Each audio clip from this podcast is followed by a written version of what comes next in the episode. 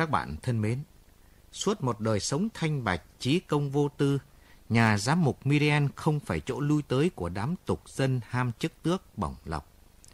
Và trong khi những giám mục khác giàu có nhiều lợi tức khôn khéo và được xã hội quyền quý chấp nhận, thì ông Miriam khiêm tốn nghèo nàn, không được liệt vào hàng ngũ cao áo dài. Ông trở nên đơn độc trong giới quý tộc chính vì phẩm cách cao quý của mình. Không chỉ giàu lòng nhân ái, ông giám mục còn yêu thương tất thảy vạn vật xung quanh. Ông nâng niu từng nhành cây ngọn cỏ, không nỡ giết dù chỉ là một con kiến trong vườn. Lòng thương mênh mông ở ông chẳng phải là một bản năng tự nhiên, mà là kết quả của một lòng tin vững chắc cao cả, lọc qua cuộc đời, ý nghĩ và đọng lại trong trái tim ông. Ông sống trầm tư mặc tưởng, nói ít, chỉ làm nhiều, suy nghĩ nhiều, và cuộc sống thì luôn luôn bận rộn nhưng thanh thản. Bây giờ, qua giọng đọc nghệ sĩ ưu tú Hoàng Yến, mời các bạn nghe phần tiếp tiểu thuyết Những người khốn khổ của nhà văn Pháp Victor Hugo.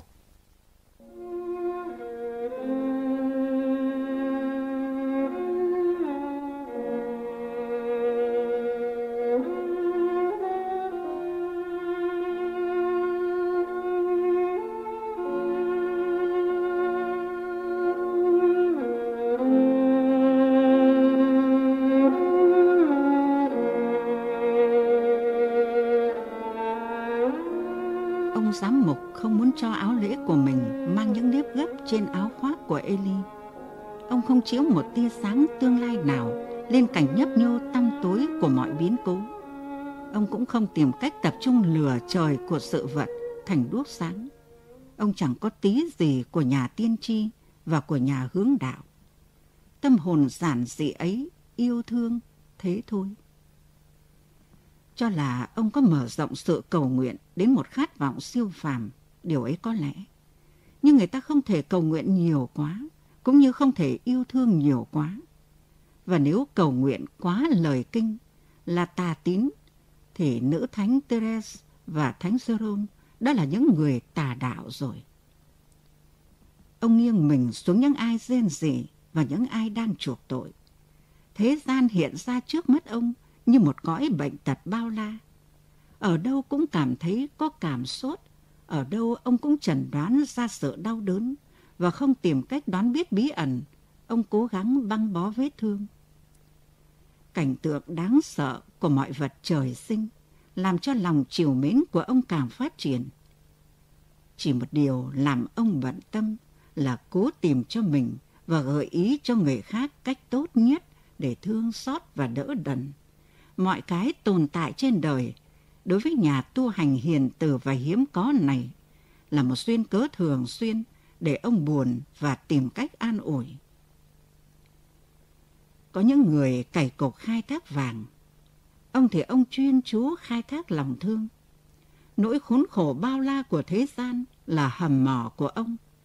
Bất kỳ ở đâu, đau khổ cũng chỉ là một cơ hội cho tử tâm. Các người hãy thương yêu nhau Ông cho lời nói ấy là đầy đủ, cũng không mong ước gì hơn, và đó là tất cả học thuyết của ông. Một hôm, cái người tự cho mình là triết gia, cái ông thượng nghị sĩ ấy mà trên kia đã nhắc đến, nói với ông giám mục. Nhưng xin ông nhìn thử cảnh tượng của thế gian, ai cũng đánh nhau giết nhau, kẻ mạnh nhất thì là kẻ tài trí nhất. Cái các người hãy thương yêu nhau của ông là một sự nhảm nhí. Đức cha Bienvenu đáp lại một cách ôn tồn. Thế thì nếu đó là sự nhảm nhí, thì linh hồn cần náu mình trong đó như hạt ngọc trong con trai vậy. Ông ẩn mình trong đó, sống trong đó và lấy làm thỏa mãn hoàn toàn.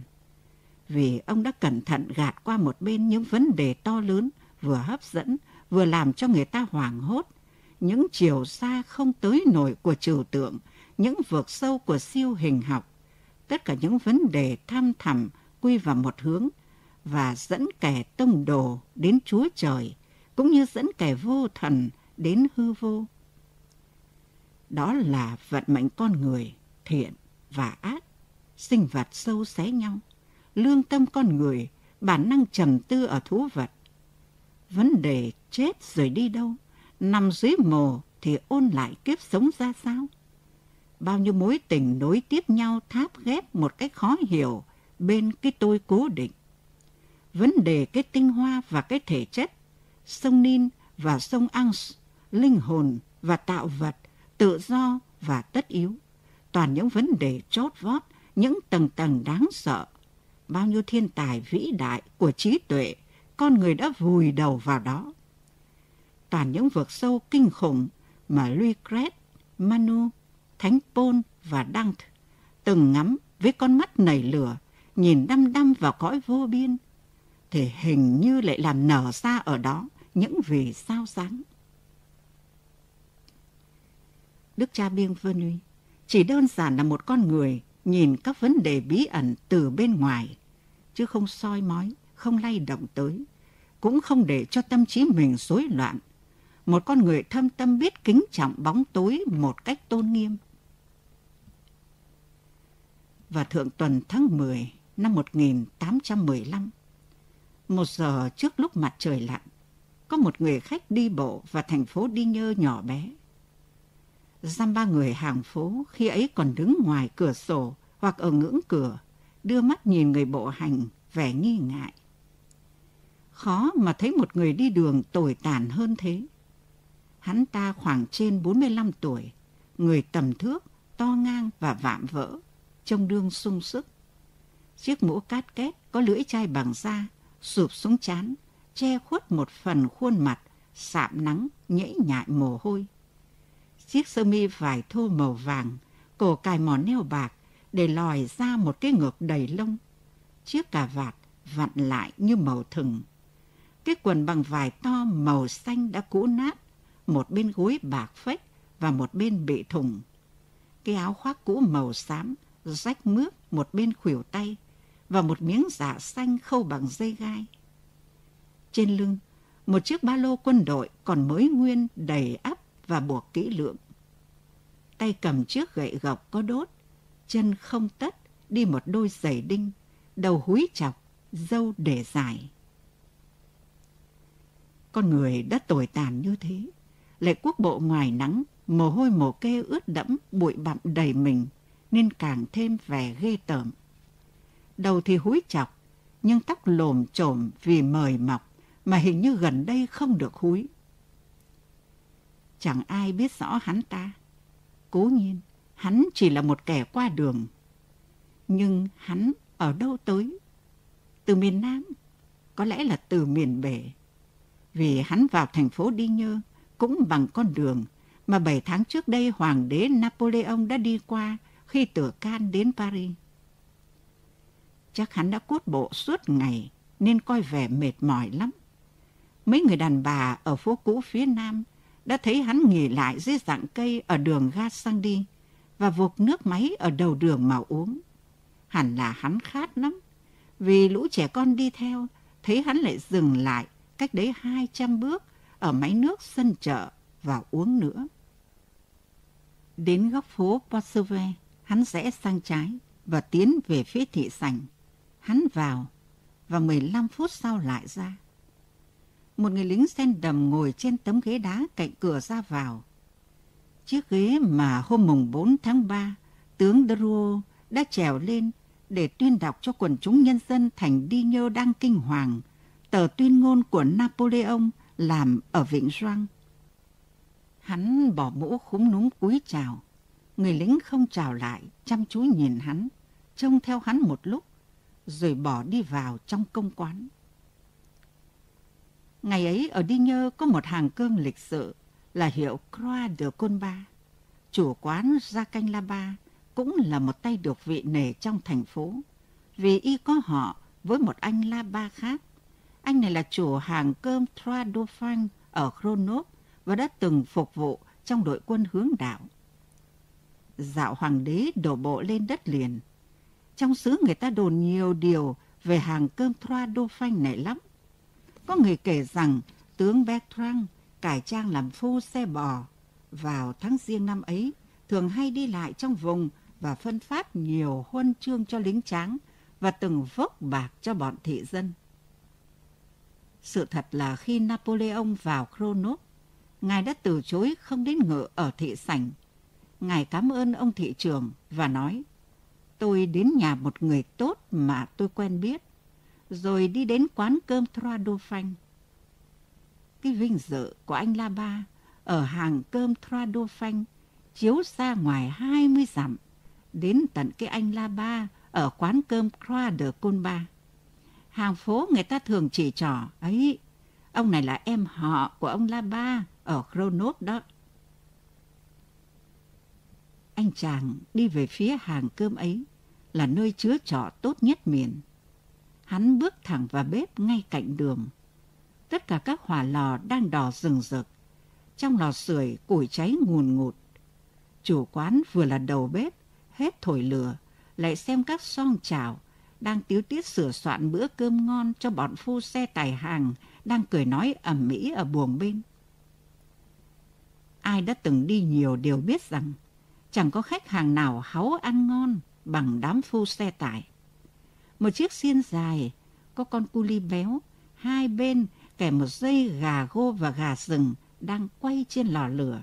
Trong nồi, hai con chép lớn hồ lô xe và một con cá quả hồ alos đang âm ỉ. Nghe cửa mở và có khách mới vào, chủ quán mắt không rời bếp hỏi, ông cần gì? Ông cho ăn cơm và ngủ lại. Vâng, dễ thôi. Bây giờ chủ quán mới quay ra, nhìn người khách từ đầu đến chân một lượt, rồi thêm, chỉ cần trả tiền. Khách thò tay vào túi áo khoác, lấy ra một chiếc ví da to, tiền đây. Thế thì xin có. Khách bỏ ví ra vào túi, bỏ chiếc ba lô ra, đặt xuống đất gần bên cửa, rồi xách gậy đến ngồi trên chiếc ghế đầu gần lò sưởi. Thành phố Đi Nhơ ở miền núi, đêm tháng 10 thường lạnh. Trong khi ấy chủ quán vừa đi đi lại lại vừa ngắm kỹ khách. Khách hỏi, đã sắp có cơm chưa? Lát nữa. Trong khi khách ngồi sưởi quay lưng lại, thì viên chủ quán La Ba móc túi lấy cây bút chì, xé một tờ báo cũ trên chiếc bàn con cạnh cửa sổ, viết một vài dòng gì đó vào chỗ mép trắng, rồi gấp lại đưa cho một chú bé, chừng vừa là phụ bếp vừa là người đánh xe. Chủ quán ghé vào tay thằng bé nói thầm một câu, thằng bé liền cắm đầu chạy về phía thị sảnh. Khách không hay biết gì cả. Lại hỏi, đã gần có cơm chưa? Một lát nữa. Thằng bé cầm mảnh giấy trở về. Chủ quán đang nóng chờ câu trả lời vội vàng mở ra xem. Hắn ra về chăm chú đọc, rồi lắc đầu suy nghĩ một lúc. Rồi hắn bước lại gần người khách đang trầm ngâm, ra dáng lo lắng âu sầu. Này ông, tôi không tiếp ông được. Khách giật mình nhổm lên. Sao vậy? Anh sợ tôi không có tiền trả à? Hay là tôi đưa trước cho anh nhé? Tôi đã nói tôi có tiền mà. Không phải thế. Thế thì tại làm sao? Ông có tiền... Phải. Nhưng tôi thì tôi không có phòng. Khách ôn tồn bảo. Cho tôi xuống chuồng ngựa vậy. Không được. Sao thế? Chuồng ngựa đầy ngựa rồi. Thôi thì một xó trên gác xếp cũng được. Một ổ rơm là đủ mà. Ăn xong rồi ta sẽ hay. Tôi không thể dọn cơm ông ăn được. Câu trả lời khoan thai nhưng cứng cỏi làm cho khách biết có gì nghiêm trọng đây. Khách đứng dậy. Thế à? Nhưng tôi đói lạ rồi đây này. Quốc bộ những 12 dặm, từ sáng sớm đến giờ, tôi có quỵt đâu, tôi cần ăn mà. Trong nhà chả còn thước gì cả. Khách phì cười quay sang phía lò sưởi và chỗ bếp. Không còn gì. Thế những cái kia? Đấy là của người ta đặt trước. Ai đặt? Các ông phu xe tải hàng đây. Họ có bao nhiêu người? 12. Đến 20 ăn cũng đủ nữa là. Nhưng họ đã giữ hết và trả tiền trước cả rồi lại ngồi xuống ôn tồn. Đây là hàng cơm, tôi đói, tôi cứ ở lại. Chủ quán bèn ghé vào tay khách, nói bằng một giọng làm cho khách phải giật mình. Đi ngay đi! Lúc ấy khách đang cúi xuống, lấy đầu gậy biệt sắt vun mấy cục than hồng trong lò lửa, bỗng quay ngoắt lại. Khách vừa mở miệng định trả lời, thì chủ quán nhìn chằm chằm vào mặt, vẫn thấp giọng nói tiếp. Này, đừng nhiều lời nữa. Anh có muốn tôi nói tên anh ra không? Anh là Răng Văn Răng.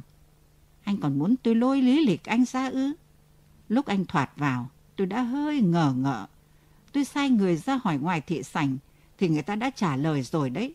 Anh có đọc được không? Chủ quán vừa nói vừa dơ cho khách xem mảnh giấy mở sẵn, vừa mới từ hàng cơm đưa ra thị sảnh và từ thị sảnh trở về hàng cơm. Khách đưa mắt nhìn qua, chủ quán đứng lặng một lát rồi bảo. Tôi đây vẫn quen đối xử nhã nhặn với mọi người, mời anh đi cho. Khách cúi đầu, nhặt chiếc ba lô để dưới đất rồi bước ra. Hắn cứ dọc theo đường phố lớn đi thẳng một mạch về phía trước. Chẳng biết mình định đi đâu. Men sát theo các tường nhà như người bị sỉ nhục và buồn giàu.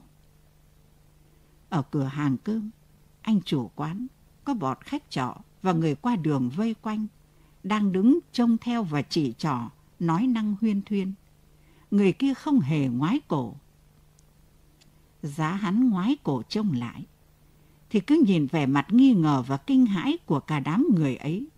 Có lẽ hắn đoán biết, rồi đây chả mấy chốc cả thành phố sẽ nhốn nháo lên vì hắn. Hắn không nhìn thấy gì về cảnh ấy cả. Người đang đau khổ có quay nhìn lại sau lưng bao giờ. Họ biết thừa rằng thời vận đen vẫn theo đuổi họ. Hắn cắm đầu đi như thế trong hồi lâu, lang thang hết phố này sang phố khác, chẳng biết đâu là đâu, quên cả mệt nhọc, như một người đang cơn buồn bực. Bỗng nhiên hắn thấy bụng đói cồn cào, trời lại sắp tối. Hắn đưa mắt nhìn quanh xem may chăng có nơi nào trọ được.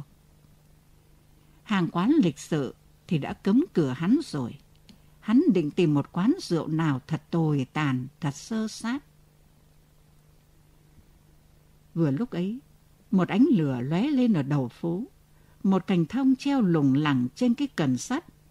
Đó là dấu hiệu một quán trọ, in rõ lên nền trời hoàng hôn màu trăng trắng. Hắn ngắm hướng đó đi tới. Thì ra đúng là một quán rượu, quán rượu ở phố Sappho. Hắn dừng lại một lúc, đưa mắt nhìn vào bên trong qua cửa kính. Căn phòng thấp của ngôi hàng đang có nhiều đèn con trên bàn và lửa cháy dần dật trong lò sưởi chiếu sáng. Vài ba người đang uống rượu, chủ quán ngồi sưởi, một chiếc nồi sắt treo trên lò lửa sôi sùng sục. Quán rượu này đồng thời là quán cơm. Vào ra có hai cửa, một cửa trông ra đường cái, một cửa thông ra cái sân con đầy áp phân cho. Hắn không dám vào cửa trước, Hắn lẻn vào trong sân, tần ngần một lúc, rồi khe khẽ nâng then lên đẩy cánh cửa. Chủ quán hỏi, ai đấy? Một người muốn ăn cơm và nghỉ trọ. Được, ở đây có cả chỗ ăn và chỗ ngủ. Hắn bước vào. Bọn khách đang đánh chén quay cả lại. Hắn đứng giữa. Một bên có ánh đèn chiếu sáng, một bên có ánh lửa. Trong khi hắn loay hoay bỏ chiếc ba lô trên vai xuống, thì mọi người đều nhìn hắn chăm chú. Chủ quán bảo, lò sưởi đây, bữa tối trong nồi kia, anh bạn lại mà sưởi cho ấm. Hắn đến ngồi sát bên lò sưởi, duỗi thẳng đôi chân đi bộ đau dở ra trước đống lửa. Trong nồi, mùi thức ăn bay ra thơm phức. Trên khuôn mặt khuất sau chiếc mũ lưỡi chai đội thụp xuống, phảng phất một vẻ gì khoan khoái, lẫn trong cái dáng đau thương của một con người từng quen khổ nhục. Thực ra nhìn một bên, nét mặt hắn rắn giỏi, cương quyết và giàu giàu. Kể ra cũng phức tạp. Thoạt trông thì hình như khúm núm, nhìn kỹ lại như nghiêm nghị. Hai con mắt sáng quắc dưới bộ lông mày, trông chẳng khác gì ánh lửa dưới bụi rậm. Trong bọn khách đang ngồi ở quán, có một anh hàng cá. Trước khi đến quán này, đã qua nhà hàng La Ba để gửi ngựa. Tình cờ xui khiến y gặp người lạ mặt khả nghi này, lúc ban sáng đang thất thểu ở quãng đường từ Prasad đến... Tôi quên mất tên chỗ này, hình như là Ekuplong thì phải. Chả là khi gặp y, người bộ hành đã có vẻ mệt nhọc lắm rồi. Có xin y cho ngồi nhờ sau yên ngựa. Y chẳng nói chẳng rằng, cứ ra soi thúc ngựa. Nửa giờ trước đây, y lại có mặt trong đám đông, vây quanh ra canh la ba, và chính miệng y đã thuật lại việc gặp gỡ bực mình ban sáng cho mọi người ở cửa hàng Croix de Côn Ba nghe. Y ngồi yên tại chỗ, ra hiệu ngầm cho chủ quán. Chủ quán ghé lại gần, hai người thì thầm với nhau một vài lời. Người khách lạ đang thử người ra nghĩ ngợi. Chủ quán trở lại chỗ lò sưởi, đột ngột đặt bàn tay lên vai hắn bảo, mày đi ngay ra khỏi nhà này. Hắn quay lại nhẹ nhàng đáp, à, hóa ra anh cũng biết ư? Phải, bên nhà hàng kia không tiếp tôi, và nhà hàng này thì đuổi mày đi. Ông bảo tôi đi đâu bây giờ? Đi chỗ khác. Người lạ mặt cúi nhặt chiếc gậy và xách ba lô đi. Mấy đứa trẻ con đi theo hắn từ nhà hàng Cloa de Côn Ba vẫn đứng chờ ở ngoài. Thấy hắn bước ra thì nhặt đá ném theo. Hắn nổi giận quay trở lại, giơ chiếc gậy ra dọa. Lũ trẻ mới chịu chạy tản ra như một bầy chim. Hắn đi qua nhà lao. Cổng nhà lao có treo một sợi xích buộc vào một cái chuông. Hắn nắm dây giật. Một cửa con mở ra, hắn bỏ mũ kính cẩn. Ông gác ơi, ông làm ơn mở cửa cho tôi vào và cho tôi trọ đỡ đêm nay. Có tiếng trả lời, nhà pha không phải là quán trọ. Anh cứ làm cho người ta bắt giam anh đi, tôi sẽ mở cửa cho. Cửa con đóng lại. Hắn sẽ sang một phố nhỏ có nhiều khu vườn. Có nơi bên ngoài chỉ có hàng rào cây trông cũng vui mắt. Giữa quãng vườn tược rào rậu ấy, hắn nhìn thấy một ngôi nhà nhỏ một tầng, gác có ánh sáng chiếu lọt qua cửa sổ. Hắn lại dòm qua cửa kính, như lúc đứng trước quán rượu ban nãy. Bên trong là một căn phòng rộng quét vôi trắng. Một chiếc giường có trải nệm bọc vài hoa. Một chiếc nôi trẻ con ở góc nhà. Mấy cái ghế gỗ và khẩu súng săn hai nòng treo trên tường.